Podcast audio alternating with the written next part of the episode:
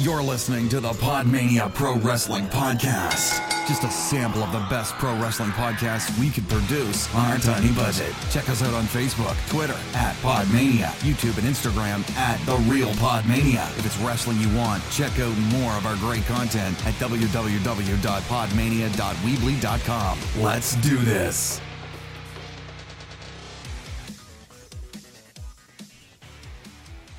Hello, hello, hello, and welcome to a brand new episode of the Podmania podcast. Another five count. We have been missing quite a lot with the five count, the wrestling show where we count things down, but we are back, and what a topic we have got for you today. I'm joined, of course, by Garth Jackson. How are you, my friend? Good mate, how are you? Not bad at all, not bad at all. Today we are talking champions. More importantly, we are talking about WWE wrestlers who have never been WWE champion. Now, when you consider the WWE Championship belt, okay, you think about the lineage of it. You think about the Hulk Hogan's who've held it. You think about the Stone Colds, The Rock. There are some duds, though. Ones that you can't quite believe have held the belt. You know, for example, Jinder Sheamus. Mahal. Jinder Mahal. um, you know, Diesel. You know, there have been some awful WWE champions, and it's when you look at those terrible champions, the ones that didn't draw, the ones that had no character, the ones that you just look at them and go, "How the bloody hell are they at this point in the company?" And then you look at this list we're about to give to you now of these accomplished household names you wonder how on earth they were never WWE champion. I mean, you know, Jinder Mahal is a huge, a huge one, um, because he got such talent on the undercard below him to the point where the WWE Championship was pushed halfway down the card in favor of the US Championship. So you know, it does have a bearing who holds that championship. You know, I'm sure everyone agreed, which is why we all popped huge when AJ won it off him in Manchester. you know, because we did not want him to carry it anymore. No. Um, but I think we should go straight into it, Garth. What do you think? Let's do it, yeah, yeah. Yeah. Cool. Right, so we're going to start with number 10. And number 10 is Big Van Vader. Now, Vader, I couldn't believe this when I researched it. He was only in the company for two years. Really? Yep. He was a de- he debuted in the 1996 Royal Rumble and he was gone in 1998. I'll be honest, I don't I mean I don't really remember that much about his running the WWE. I remember sort of bits and bobs. but I couldn't I can't really think of any full matches that I remember of his other than the, the in your house one. No, um I remember the Canadian Stampede match against the Undertaker. Yeah. Um, but I think the problem he had, and we'll go into this in a bit, was that he was a legitimate hard man. Oh, yeah. and a lot of wrestlers, one in particular who we'll go into, and it won't be the only time his name crops up, um, refused to wrestle him because he was very, very stiff. Um, but just a little bit of background on Vader. This man is decorated. This man has won the IWGP Heavyweight Championship. The first absolute yeah, he's an absolute legend in Japan, isn't he he? is. He was the first non-Japanese, first Gaijin to ever hold that championship. He's held the WCW World Championship, the WCW United States Championship, the All Japan Pro Wrestling Triple Crown Championship. I mean, this man came to the WWE, or the WWF as it was at the time, and, you know, he really was a big deal. And it's not like he didn't have opportunities to fight for the title. Um, he had a chance at SummerSlam 96, where just the most bizarre finishes against Shawn Michaels. The match was finished twice by count out, but Jim Cornette managed to get the match restarted each time, and then Shawn pinned him. Um, and then he had a, another chance at Canadian Stampede against Undertaker, but lost both, and then just slid spectacularly down the card Yeah. and just became this glorified jobber, a jobber to Just- the stars. you just wonder if he, he well, he, he did, didn't he? Sort of had a go for went for Vince, didn't he? Yeah, I mean, who didn't at that time? Um, yeah. I mean, it's difficult to understand why Vader wasn't given a small run with the championship because he was a big man. Vince loves big men. Yeah. Okay, yeah, he wasn't stacked like you know your Lugers, your Hogans, but even so, um, you know he was a heel. So you've got yeah. that face chasing the championship, which you know he loves that feel good yeah, moment. He wasn't too bad a promo either, from what I wasn't remember. too bad a promo. He was just to shout a lot. Yeah, he was pretty good in the ring, but that was the promo style. Was just to shout. Yeah, it was was it did was it Cornette who brought him in? Yes, was he, he, was part of Camp Cornette? Cornette, I believe. Yeah. Um, that, that yeah. yeah, and again, I'm sure, I'm sure Shawn Michaels' backstage antics are hmm. pretty legendary. But it's said that, after, especially after his SummerSlam match, Shawn just flat out refused to work with him again. And when Shawn is your WWF champion, you're not going to get near that scene again. If he says he's yeah. not going to work with you, you know the mon- the monopolization that the Kliq had backstage, he's not going to get another shot at it. No. So it's still unbelievable that Vader didn't have that reign in the WWF, especially when you consider that he held the WCW World Heavyweight Championship. He's this legend in Japan. It's it's a shame, but that is our first entrant, Vader at number 10. Mm-hmm. At number nine, we've got the British Bulldog. Now, I couldn't believe he'd never held the belt. I, re- I remember more about him, yeah, and I think he was always just sort of that little step beneath it because at the time it was like Bret against Shawn. Hogan was still knocking around. You were never going to knock them off their perch. And I think that's a problem for a few of these wrestlers. Yeah, and I think I mean even at the time, there was times where the top spot wasn't so great, and they still had Bulldog sort of teaming up with the likes of bloody Lex Luger. Yeah, true. The Allied um, powers, things like that, and it was just they didn't know what to do. I don't think they knew what to do with them. I think a lot of it was down to his um, pretty poor promos. It makes a huge difference, doesn't it? and and, and the problems he had with drugs, I think, as well. Yeah, and we're going to get into the reasons as to why we think Bulldog didn't, you know, get a chance. You know, didn't get that chance with the belt. Um, he had three runs with the company, three separate runs. He came in as part of um, the British Bulldogs with Dynamite Kid, um, and was then gone in '88. He was there for three years.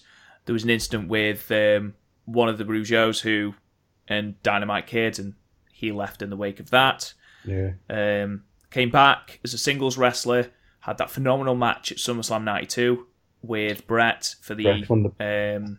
Intercontinental belts. One of my favourite matches. That fantastic, Such unbelievable match. match. and the especially co- considering the state he was in as well. Like Bret pretty much carried him through that match. If you read Bret Hart's autobiography, he said that basically Bulldog got there and he was just a blithering mess. Couldn't yeah. remember any of the spots, so Bret literally has to call it in the ring to him. Because it was it was a case of um, he was hungover off the drug, drugs binge the night before, and he was like really really nervous, wasn't he? Yeah, ridiculously so, because he knew that eighty eight thousand people were British there to see him.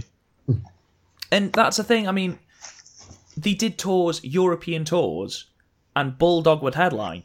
Oh yeah. You know, in Germany, in England, and Bulldog would headline. So it's not like the WWE did not have faith in him. But he was a big. I mean, he was a big.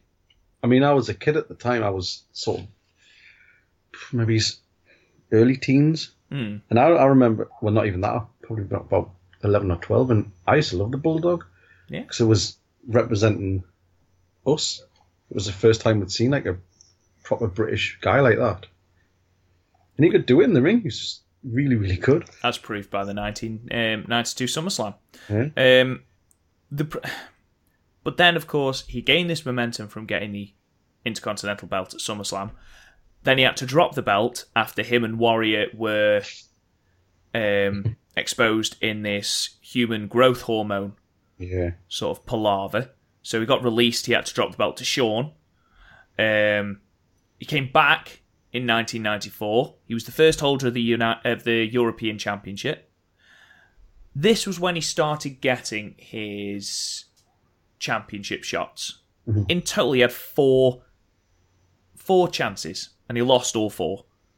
Um, and I honestly think that his association with the Dynamite Kid, you know, who is widely regarded as one of the most hateful people in the world. Yeah, he got, Um, in- got them into a lot of trouble, didn't he? Exactly. The issues with drugs, you know, you don't get released twice, you know, for no reason. You know, he jumped ship to WCW, then came back.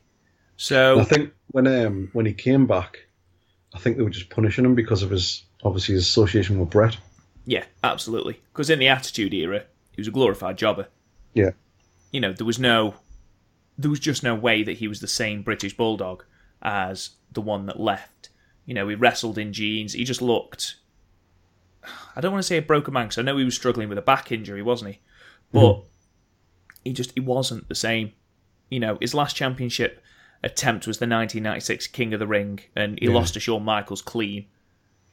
so you know, told you it wasn't the last time his name be mentioned, didn't I? Um, so I think that all those things put together just meant that he was never going to get a run with that title.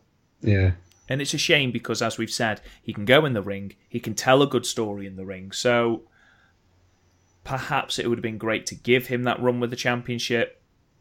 But when you consider his his backstory, maybe it And just again- wasn't due to be. yeah. And the people at the top again was just there's no chance. Exactly. Every time he was in the company, there was someone holding on to that title. His first one, it was Hogan. Then it was Bret and Shawn. Then you got the the Attitude Era sort of hierarchy. You got Triple H. You got The Rock. You got Stone Cold. You know, he just he never quite fit that mold, did he?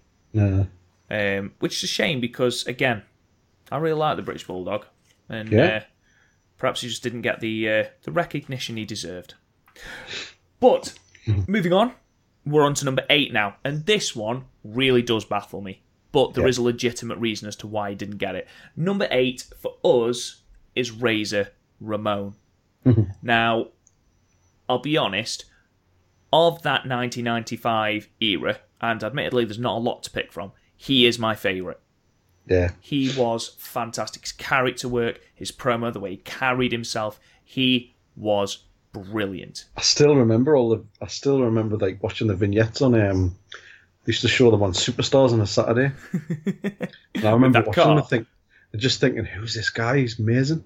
And I think they, they they ran for about six weeks, six or seven weeks before you even saw him in the ring. Yeah, exactly. then when you came out and you saw how big he was, He, he And, was uh, massive. And his finishing move, it's still one of my favourite finishing moves. My favourite story is that he refused to use the move if he was losing, which was just brilliant. Because you could tell That's if he hit the Razor's edge, Razor was Because winning. then, exactly, if, if you hit that, then no, you shouldn't kick out. But that's exactly what a finishing move should be, surely. Mm-hmm. That's definitely what it should be. But in I mean, lot, lots of people have said that he is one of the smartest men when it comes to sort of booking a match exactly. and the sort of psychology around it, because obviously that's you're protecting a finishing move by that. Absolutely, absolutely. Um, but looking at that roster in 1995, just to give you some indication of how poor the roster was at this point, SummerSlam, the main event for that year, was Diesel versus King Mabel. shocking. It's the worst bought SummerSlam of all time. Um, they struggled to sell tickets. Um, Mabel, for whatever reason, was inserted into this main event and he was shite. Diesel, I mean, we've discussed Diesel. Neither of us really rate him at all. We never, we didn't rate him in 1995. Don't rate him in WCW. Yes, I know his character works brilliant, but I just, I don't, I don't like him. So how was Razor Ramon never ever in that picture? I mean, you look at the two stellar ladder matches he had against Shawn. Yeah, That you know, he's still one of the only recipients in WWE of a five star match from Dave Meltzer. That match at WrestleMania 10, which if you haven't seen it, I urge you to go and watch it. It is absolutely fantastic. that's the second one, isn't it? Yeah. It's the first one. No, no, it's the first Is that one. the first one? That's the first one, yeah. Um, then the next one, I believe, was at SummerSlam Some slam, yeah. the same year Diesel Mabel because Vince knew that Diesel wasn't drawing, so they needed something to try and get ticket sales through. But what makes me laugh is, if that's the case, you know your champion's not drawing. Why did Diesel hold the belt for a bloody year? Give or take. Just that big guy thing, wasn't it? I know he loves big sweaty men. Yes, absolutely. But when you've got someone like Razor Ramon who people are behind, he can wrestle, you know, he's someone to invest in. Why on earth was he not given a chance? Well, apparently, in interviews, Scott Hall has said he didn't care about gold, and that was why he never won the championship. Well, you hear people talking about it, and like obviously when he was part of the Kliq, it probably wasn't so, but um, loads of people have said on interviews that he was always the man to say, "I'll you go over, Yeah, I'll I'll take the fall." Like loads of times, he, apparently put people. It was his idea, apparently for the one two three kid thing.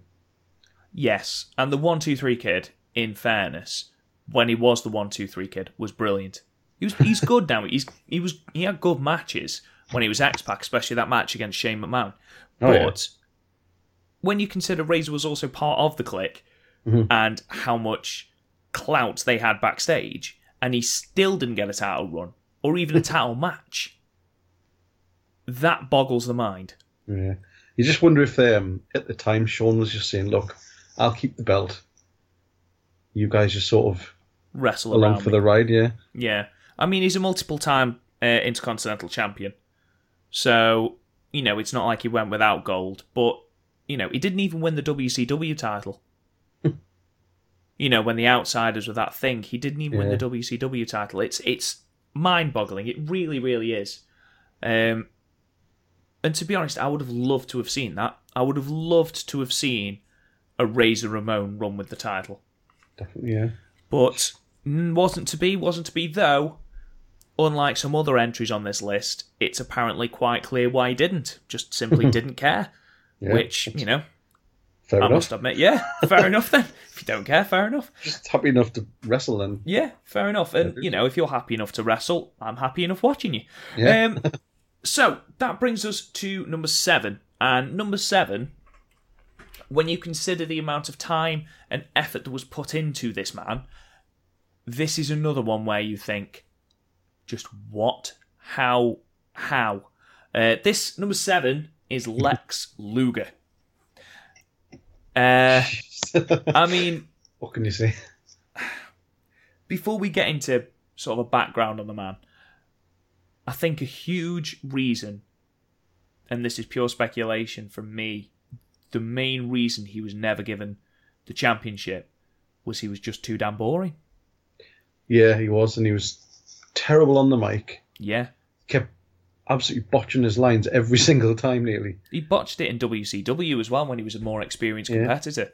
And his matches were crap, and he just wasn't very good. He was just, he was every bit of what you could imagine Vince would have carved the perfect wrestler, but he didn't have any wrestling ability. Exactly. Well, he wasn't a wrestler to start off with, was he? He was uh, possibly the only thing to come out of Vince's doomed attempt at bringing uh, bodybuilding to Yeah. national television. Um, but obviously, Vince had a huge Hulk Hogan shaped hole at the top of the roster. Um, decided to fill it with the narcissist Lex Luger, um, which resulted in ridiculous Lex Express promos where he drove around in a bus for a while, um, signing autographs for kids that looked like, "Who the hell are you? I don't want your autograph. Don't touch me. What's wrong with it you?" was quite it was quite funny, but you could just see that like WWF were going all in, and you could just see Lex was just so like like a rabbit in the headlights, just what's going on? Yeah, and he was always wear the most ridiculous shirts as well. Oh, Which- those which- baggy oh god, tucked in tucked into his um into his jeans. pants, Oh well, those, yeah. the big the bloomer pants Oh things, god. Oh, he's the American there. Just looks a bit like a on. white MC Hammer. Um, but obviously, this culminated in the body slam challenge, where he was the first person to body slam Yokozuna. Um, he then had a match at SummerSlam '93 uh, for the championship against um, Yokozuna, who was at that point the champion. Uh, won via count out. Now, Garth, what do we know about count out wins in championship matches? They mean nothing. Well, they mean nothing. the belt doesn't change hands. The belt does not change hands. Did that stop confetti, Nope. an American flag being brought down, No. the entire face locker room carrying him on their shoulders in the most confusing ending to a match I've ever seen. Lex was acting like he'd just killed Goliath and he hadn't he'd lo- he'd effectively lost. He might as well have lost the match because he didn't get the championship because Yokozuna got counted out. So I, I just I don't understand that, and that was a very poor precedent to set, really, wasn't it, going forward? Um, then we got to WrestleMania 10, and because of this whole Bret Hart and Lex Luger hitting the floor at the same time at the Royal Rumble, they both got a shot at Yokozuna, um, and this was probably the nail in the coffin for Lex. Um, basically, they gave the fans the choice between seeing Lex and Yoko or Bret and Yoko. And the crowd overwhelmingly voted for Bret, yeah. which must have been a huge kick to the dick for Lex. Um, and Vince. and Vince, yeah, absolutely. And then we got to WrestleMania 10, and it turns out that in a pub the night before, um, someone, a newspaper reporter, had overheard Lex Luger talking about the finish and that he was going to go over at WrestleMania 10. So the newspaper published it the next day. So Vince, as Vince is wont to do, blew a gasket and changed the ending so that Bret won the championship. and That's it, isn't it? Right exactly, once you've done that, once you've, you know, bungled something that badly, and then you have been quite clearly roasted by an audience live, Mhm. It was only a matter of time before he slid down the card. And slid down Yeah. the card, he did. He was put into a tag team that did nothing uh, in the Allied Powers. I think they had two pay per view matches. They challenged for the titles once and lost.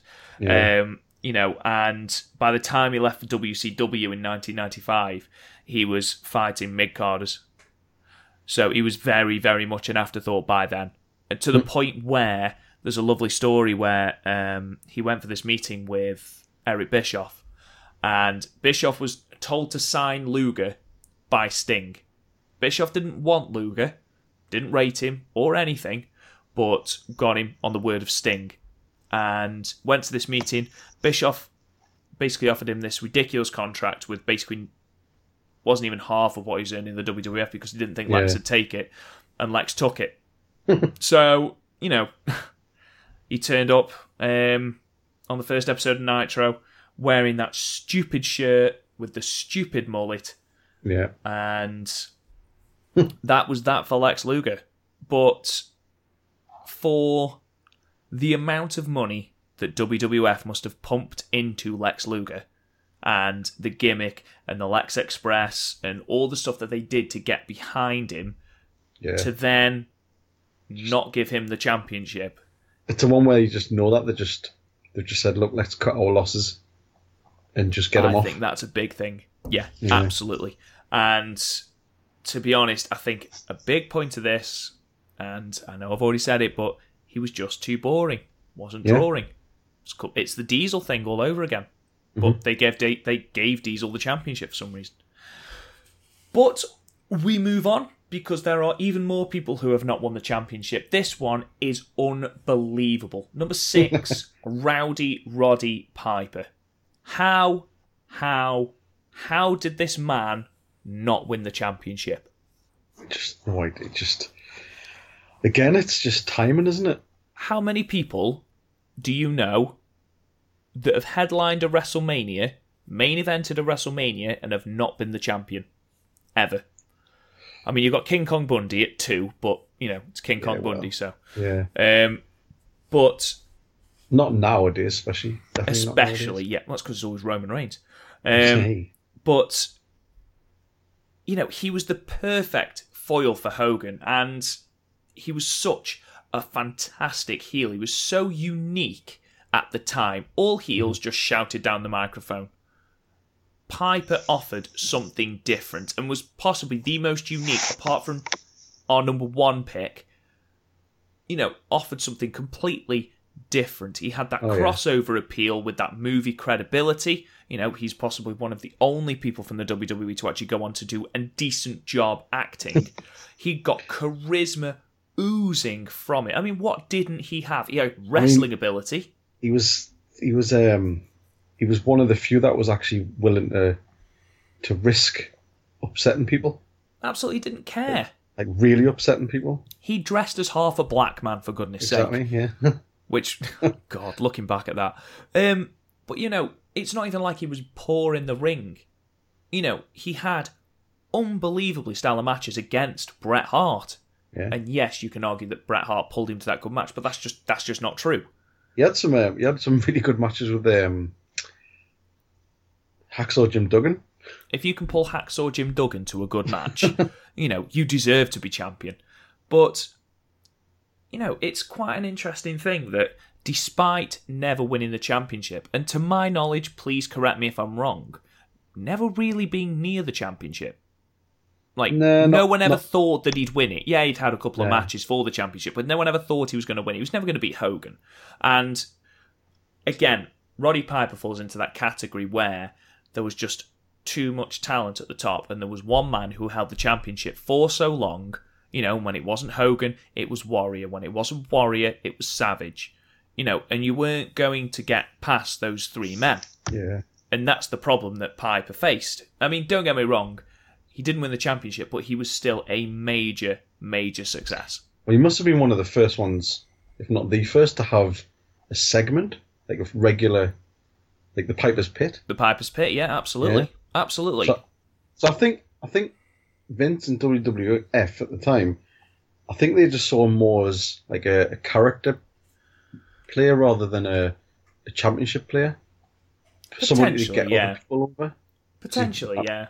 I mean, they obviously placed a lot of stock in him, which you'd be stupid not to. And again, they put a lot of faith in him because everyone knows that the first WrestleMania was basically boom or bust for the WWF at the time, and they entrusted Roddy Piper in that main event. So they had a lot of respect for him.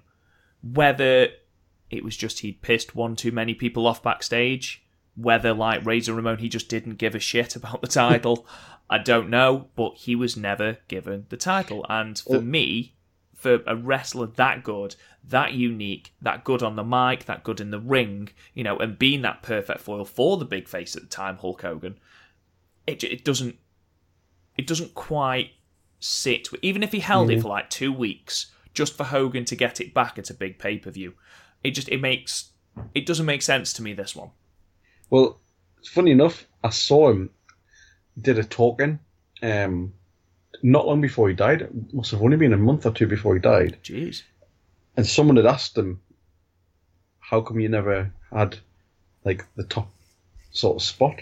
yeah, And um, he says, "Well, he says I probably could have, but that meant kissing some ass." ah, right, yeah. He says, "And I'm not." He says, I, I wasn't. I wasn't ready to pucker up and kiss anybody's ass." yeah, Um, that yeah, yeah. You can kind of see Roddy Piper saying that. To be fair, and he says, like, he says he was quite pally with Hogan. Like, they- like you said, they were quite good pals. But he says there's no way Hogan was ever going to drop the belt to him. no, Um, but he says, but he he always said, he says, I, he says, I saw. He said, I saw my job there as to teach the other people. He says, because by the time he got the WWE, he'd been performing for like ten years anyway, since he was fifteen. jeez, Um, and he so and he was helping train a lot of them, Yeah. sort of backstage. I so mean, he, Vince was using him to spot people as well. yeah. I mean, Well, I don't, I don't think he really sort of regret it. To be honest, he doesn't. He didn't seem bitter about it. very similar to Razor Ramon.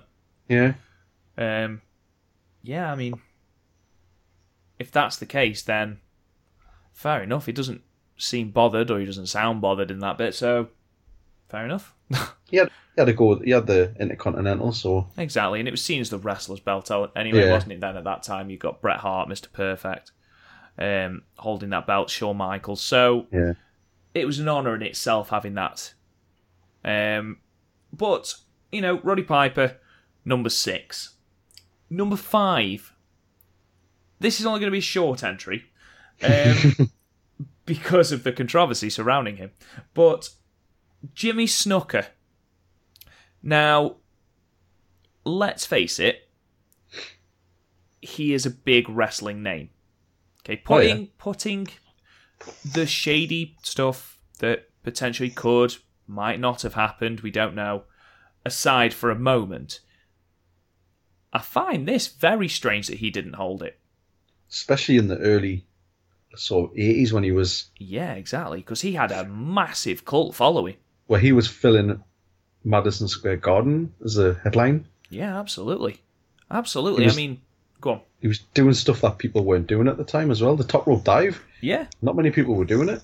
not many people had the athleticism that he did. Yeah. Uh, well, sorry, he did- had. He did the cage thing. Obviously, it, that was unheard of. Yeah, exactly. I mean, this man was extremely good in the ring. You know, he was, in fact, you know, a legend before his time. we had that big feud with um.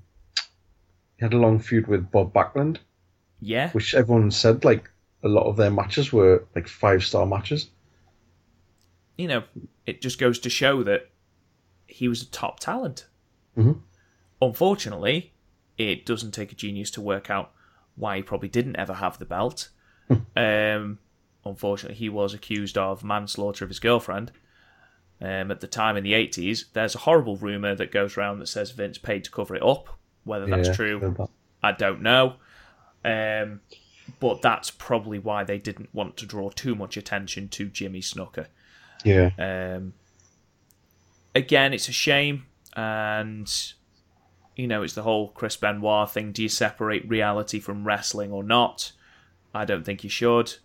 So therefore, I don't think Jimmy Snuka did deserve the title in that way. yeah. Um, But I mean, before everybody knew all this stuff, I think which the problem was Vince come out in knew, didn't he? last- yeah, And Vince only was the one that mattered. Well, that's the thing. But I mean, before all this came out and everybody was sort of on board with the whole legendary thing, people would have been quite sort of surprised he never won it. Yeah, absolutely. And you know, when we were doing the research to compile this list, I said to you, didn't I, that it was a, it was, especially early on, Mhm. it was quite shocking that he'd never won it. But then Yeah. again, you look at the champions. You've got Bruno Sammartino holding it for eight years. Yeah, You've got Hogan holding it on and off for a ridiculous amount of time. Then you've got. Savage. You've got Bret Hart. You've got Michaels. You know, that is a long block of time for, you know, anyone to hold the belt. And Jimmy Snuka just wasn't there at the time, right? You know, his He timing was- was, never right. yeah. Well, he was there through most of that, wasn't he? Exactly. And again, it's difficult to break into that main event scene. Yeah, and he, but I mean, yeah, that good feud with Piper. Yeah, He smashed absolutely. coconut over his head. Which, I mean, it's it's just one of those things that just gets, gets shown all the time. It's just such a legendary Yeah, skit. it is absolutely. You know, again, part of the WrestleMania main, first WrestleMania main event. He wasn't part of it, but he was in the he was in the corner of Hogan. Mhm. So, you know, it doesn't take a genius to work it out, but Yeah. it's still quite, especially when you see it first time. You think, bloody hell, I didn't realize he never was. But number five, Superfly, Jimmy Snuka, top four now, and these these are ones that you think should have been champion. You can These- see things. This is like me top Yeah, this one. five favorite wrestlers of all time. I was just going to say, number four, Mr. Perfect. Yeah. Now, I've got a theory as to why he never won the championship, and it's probably like 70 75% the reason.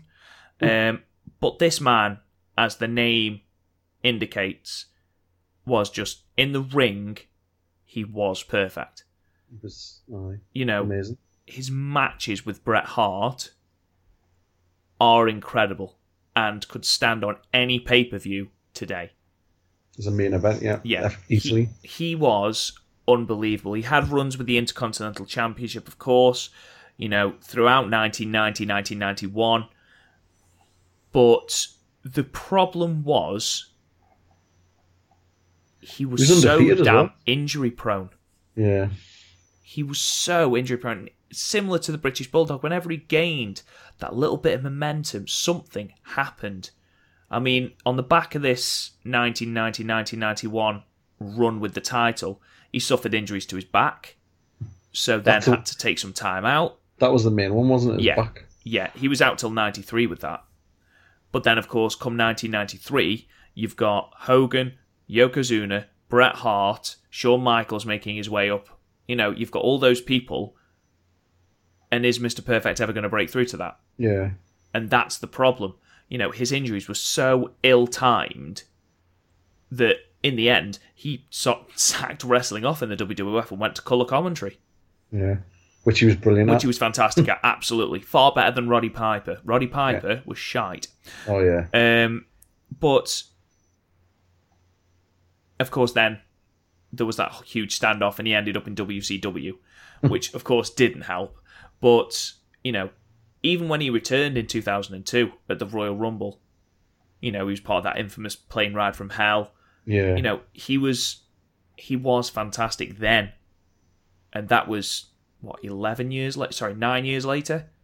I remember that as well. I couldn't believe it. The huge pop when he It came was out. just, oh, well, I, us because I, remember seeing it like a few weeks later because obviously it was before the internet was a big thing, yeah, um, and I think it aired, and then I'm sure it was shown on Channel Four when they had the the WWE for a bit, yeah.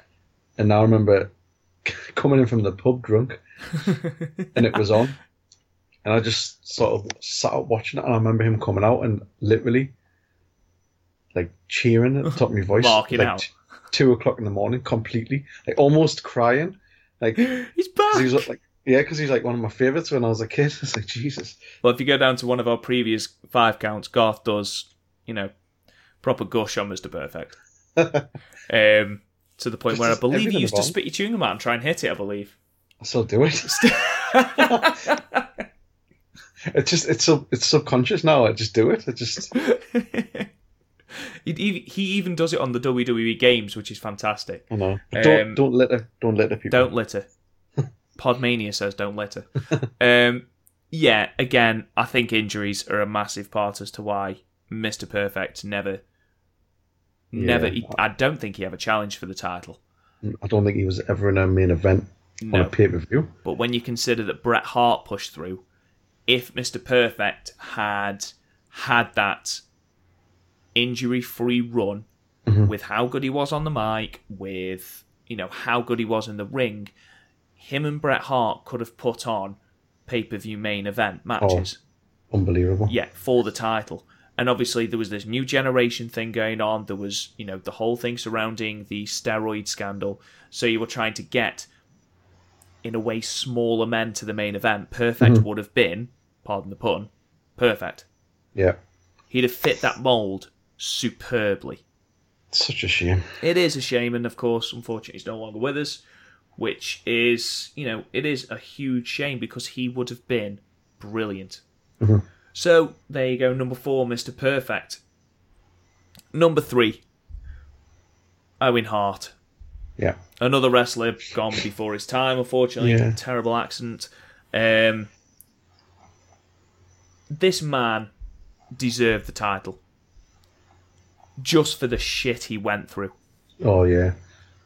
I mean, despite that whole thing with Bret in 97, he stuck with the company. You know, he was mired in that company. He was brutalized by Triple H and Shawn Michaels repeatedly, you know, the entire way through 97. Then he was forced to become that stupid blue blazer.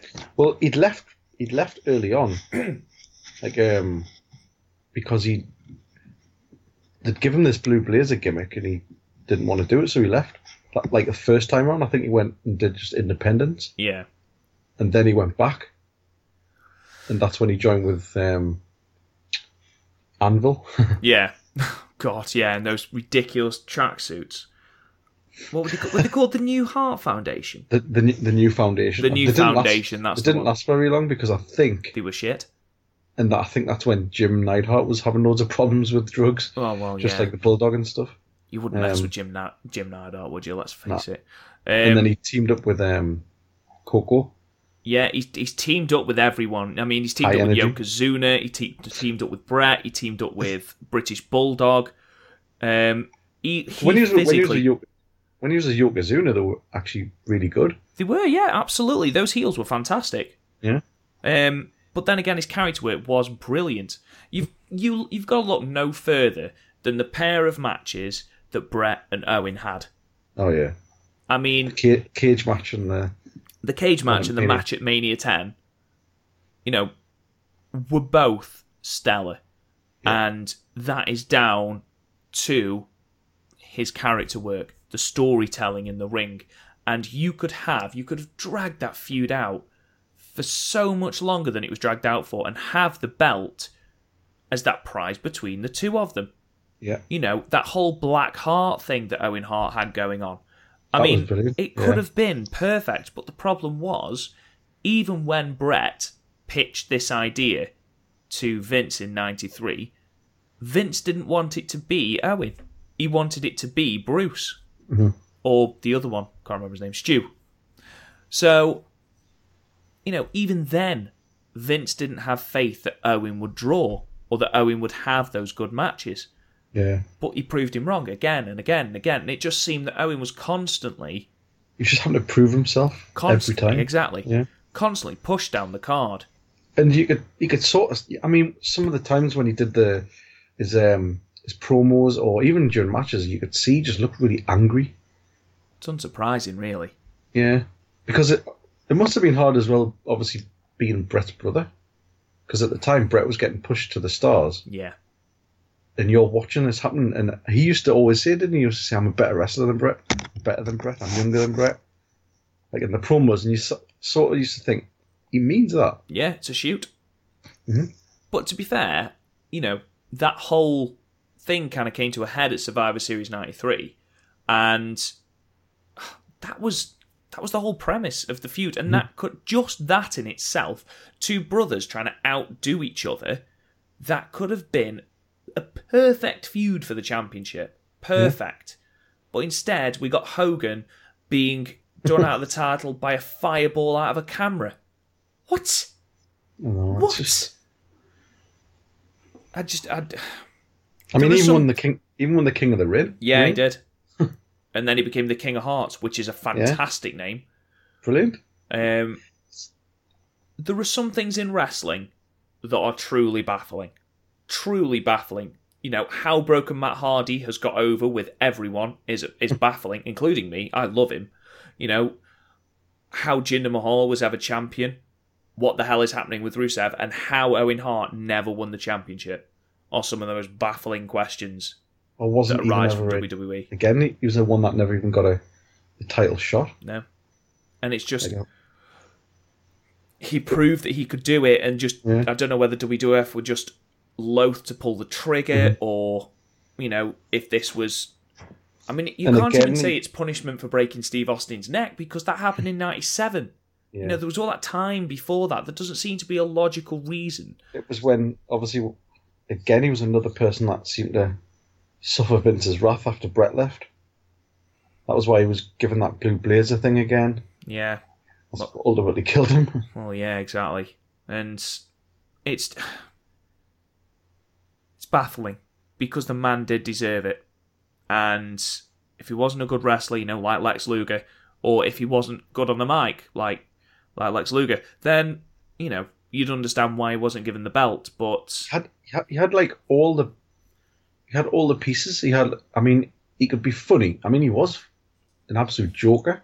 well, we did um, a review of In Your House 13 Final Mm-hmm. 4 and we both gushed about how good Owen's character work was Yeah, just in that tag team match. But he could be intense as well. when he needed When to he- be Yeah, in that WrestleMania 10 match, in that And, like- SummerSlam 94 match, and when he had to be the baby face, he could do that. because the crowds loved him. Yeah, when he was the Rocket. Yeah, exactly. You know, he won the Intercontinental Championship, he won the European Championship, he won the Tag Team Championship. It just it seems that he hit that glass ceiling, and no matter what he did, no matter how many times he proved himself, he just couldn't break through. Makes us a bit angry actually. Yeah, it's Not- it's I mean, not that it matters, but it's Yeah. There are a couple of entries on this list: Razor Ramon, Lex Luger, Vader that you aren't you're not particularly bothered by. You know, Yeah. Jimmy Snuka, but there are entries like Owen Hart that you just think how. I just don't understand how. Because in 1993, that whole thing about the new generation, why was he not part of that main event scene? Why did they not build the company around Bret, Yo, um, Mr. Perfect, um, Owen? Instead, we had Hulk Hogan coming back at WrestleMania 9 and being the pissing champion again. Feuding with another old one who was um, Sergeant Slaughter, who was must have been in his bloody forties or fifties then. I know. I know. but it wasn't to be, and unfortunately, we'll never know because unfortunately he passed away Yeah. as part of that stupid Blue Blazer gimmick. So, Owen Hart, number three, never champion, and neither of us can believe it, and we are both very, very angry now. um, but number two of people who've never held the WWE belt, we're into the top two, is Ted DiBiase, the million Million dollar Dollar man. Man. One of my favourites. What a fantastic character. I mean, you talk about characters in wrestling. He was unbelievable. He lived that gimmick. Oh yeah. I mean, the gimmick itself, Rich Man, it's been done so many times. JBL, you know, it's been done. But he just had something that made you hate him, that made him a believable heel, a believable character, a believable person that you thought, yeah, he's above me. Yeah, that's fair enough. Yeah, I believe that. and what is more baffling about this entry is not necessarily that he wasn't given the belt, is that he should have had the belt. There is a moment in wrestling history that's quite well known that just it astonishes me. It really, really does. But we'll get into that in a minute. Um, he never even held the Intercontinental either. no, they gave him his own little belt, Yeah. which He- I well, he- suppose has a little bit of folklore around I mean, it. that that was great because he's the reason behind that was, well, if I can't win that one, I can't buy it, I'll I'll make my own. Well, he did buy it, didn't he? Because Andre Yeah. won it for him and then Well, just gave yeah, it straight to. Ted DiBiase. So that was quite cool. I like that. Yeah. And the whole, you know, I'm above belts and stuff like that. that's fine. I don't mind that. It's just the backstory behind it is just so ridiculous. I mean, for those who don't know, basically, WrestleMania 4 was they did an entire tournament for the WWF Championship in one night. It's a mind fuck. Jesus Christ. It's unbelievable. I think one match lasts into double figures. It's just unbelievable. It's so many matches. Um, but the original plan was for Ted DiBiase to win the vacant championship, uh, beating Randy Savage in the final. However, one sort of case of events is that the current IC champion, Honky Tonk Man, wouldn't drop the title to Randy, just refused to do it. So instead of giving Randy Savage the IC title, he went over instead of Ted DiBiase. Yeah. And apparently, according to some recounts, Ted was slightly displeased with old Honky. Um, but another case of events is that Ted just didn't want to and thought that his character would be above belts and designed his own belt, a million dollar belt. Yeah. I mean, you can believe whichever one you want. Um, I think both of them probably have an element of truth to them. I mean, if you go off Honky Tonk's apparent character backstage, you probably believe that he wouldn't drop it. That's something that's always astonished me. He was a bit of a diva. Yeah, you are. If you're the booker or the head of the company and he doesn't want to drop the belt, mm-hmm. you make him drop the belt. Yeah, just take it off him. Yeah, exactly. Fire him. I'm sorry, you can't have. This is the whole reason, well, one of the main reasons that WCW folded. Because they just got talent going, yeah, I'm not doing that. Yeah. You want me to do what? You want me to lose to him? Nah. And Want me to wrestle tonight? What? yeah, exactly. You want me to do my job? Fuck that. if I did that, good grief. Um, but it's not even like Honky Tonk Man was a good wrestler. No. Oh. I couldn't him. But anyway, so depending on which one you believe, then that is the reason that Ted DiBiase never held the championship, and that's what makes this so this entry so frustrating. You know, it wasn't that he didn't ever hold the title and was never close to it. He should have held the title. Well, he was around the title quite a lot. He was. Um, you know, he Hogan feuded with and- Hogan. Yeah, exactly. Yeah. And And again, I'm similar to Roddy Macho Man.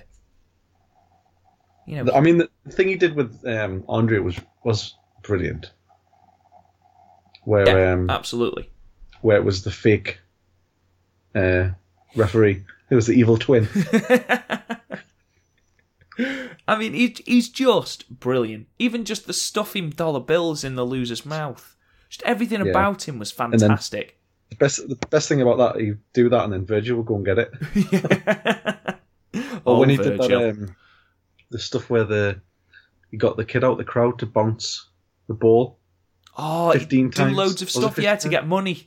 and then he kicked it away, and just stupid stuff like I mean, the, his his vignettes were amazing. Um, just and and when he went and did a little bit of comedy and stuff, he was always really good. Yeah. You can And just had this- imagine him being at the top of the company, can't you? Yeah, totally. And I mean, he he had that. I think he had even just as good a run as a manager. Yeah, absolutely. And then we, Brought we were talking before we came on air about how he was part of the NWO and we didn't, re- you know, you forget that he was part of these things. Mhm. And, you know, things that he was part of as feuds and things like that. He was, you know, he was part of everything. He was um he held the the record at the Royal Rumble for a while as well Yes, he did. until Ric Flair. Um, and he he, he bought the number thirty spot. Yes, he did. Yes, he did. that, but that's just, it's just fantastic. It's just fantastic. Why that would you? why would gimmick you alone. I know. Why would you not want that attached to your belt? Can you just imagine people feuding with him and just going, "Come on, I'm so much better than Yeah. you. I'm not touching you." You know, it's just oh, it would have been brilliant. And then yeah, sure, take get Hogan to take it off and get Savage to take it off him. For God's sake, get Warrior to take it off him if you want. But just there didn't seem to be at that time many heels as champions, Yeah, and it was a shame. I don't. I can't remember any from that era, that era because it was obviously it was everyone wanted to go and see the the babyface. Yeah, I suppose. Which is a shame, but there you are. Ted DiBiase, number two. Now, before we go into our number one spot, um, I am just going to quickly mention an honourable mention, and that man is the ravishing one, Rick Rude. Now, it's he was never quite the main event, and No, I think it's quite it, you know it's not one that's as shocking to people when they think people who didn't have the WWE championship. I mean, he did retire quite early because of injuries. yeah. I mean, he retired in 1994, um, but he had an absolutely brilliant feud with the Ultimate Warrior for the Intercontinental Yeah. Belt. And when you consider that the Ultimate Warrior had enough, you know, as much talent as a cabbage in the ring, you know, Rick Rude bought him, dragged him to Well, was thing, entertaining like- matches. Rick Rude was like an excellent wrestler, like ex- like really. When you when you talk about it nowadays, when people are believable in the ring, Yeah, he was believable in the ring. he was. Everything he did was crisp, really, really good work, and his gimmick was brilliant. I'd wager best neck breaker. Oh yeah, definitely. Absolutely brilliant. The Rude Awakening, Yeah, best neck breaker. Um, but there is there is a story about why Rick Rude never won the tour, never won the title, and it seems to be almost internet verifiable fact. Um, basically, he was too much of a back a badass backstage, and Hulk Hogan refused to wrestle with him. honestly, Apparently I, so. I, I never even knew that. Apparently so. Pathetic. uh, it's it's that if you're not going to win the championship ever, the best reason to not win a championship is because you're too much of a badass. that is a sensational reason why not. Well, I think um, was he not? I'm, sh- I'm sure was he not? Um, he was quite friendly with Warrior. Yeah, he was. I think I think they were sort of gym buddies. Um, but they, I mean, they had quite a long feud. They did. It started with a pose off, Yeah, it did. which was shit. Did he not? I'm, I'm sure he had some. Um, did he have some shorts where he had a picture of like what he said was Warrior's wife. No, it was Jake Roberts, wife. Was it? Oh, yes, yeah. that was amazing. When he clenched his cheeks together, they kissed. oh, just just brilliant, that sort of absolutely brilliant. And then he was he was part of the original DX, wasn't he? Yeah, he was. Um, he was the. Was he not like the, the, the- financier? Or the, something the like that. It was something? basically what Ted DiBiase was to the NWO. Yeah. to come Um, down with a briefcase. You know, and then as though he needs another accolade, he was also the only person to uh, uh, to appear on both WWE and WCW television on the same night. Same night, wasn't it? Yeah. It was, um, but obviously, again, passed away far too early. I believe, I think he was quite soon after that, um, which was a shame. But you know, massive talent. Um, unfortunately, just again, wrong time for someone like that to be given the title, which is a shame because he was fantastic. Moving on to our number one spot, our number one pick for WWE wrestlers who have never held the WWE belt is Jake the Snake Roberts. Yeah. Now, he was the most amazing heel of the 80s. Yeah. Without an early 90s, without a shadow of a doubt. His feud with Randy Savage is up there with my Yeah. favourite feuds of all time. Definitely. it Everything was- from the Cobra biting him to the That matches was- they had. Yeah. That Just Cobra bite, I remember watching it as a kid and just quite unnerving. couldn't believe it. It was really unnerving, in fact. Yeah. I mean, just outstanding character work. It- you was, um, decent in ring. Oh yeah, excellent. in the. His DDT is just unbelievable. You know, it's, Oh, yeah. again, it's a DDT, but everyone associates a DDT with Jake Roberts. Jake Roberts, yeah. It's that it's that thing he does, it's the slap on the back. Yeah, it's, you know, oh, Someone does it now. Someone does it now. I can't remember who it is. I know Alexa Bliss does it. Somebody does it now where they do that move. It's one of the male wrestlers. I can't remember who it is now. It's one of his transition moves. And I know it really, really pisses off um, I'm just trying to think who would he hates people using it as a, a non finish. Oh, I'll tell you what it wait, it's Velveteen Dream. He uses it. Oh, yeah, of course. He uses the Rude Awakening as well. Yeah. Steals people's moves. Excellent. Um, I, I don't know. I, I guess the WWF were just never sold on the idea of Jake having the title. I think it was just his his whole demeanor. They probably just thought, well, he's not big, brash, in your face like Hogan. And I suppose mean, that's he- what people were looking for at that I mean, time. he was he was at the top for so long. I mean, he had feuds with uh, Macho Man, like you say, Andre. He had a big feud. Yeah, he was Um, feuding with him in the first Royal Rumble. I think um, Undertaker.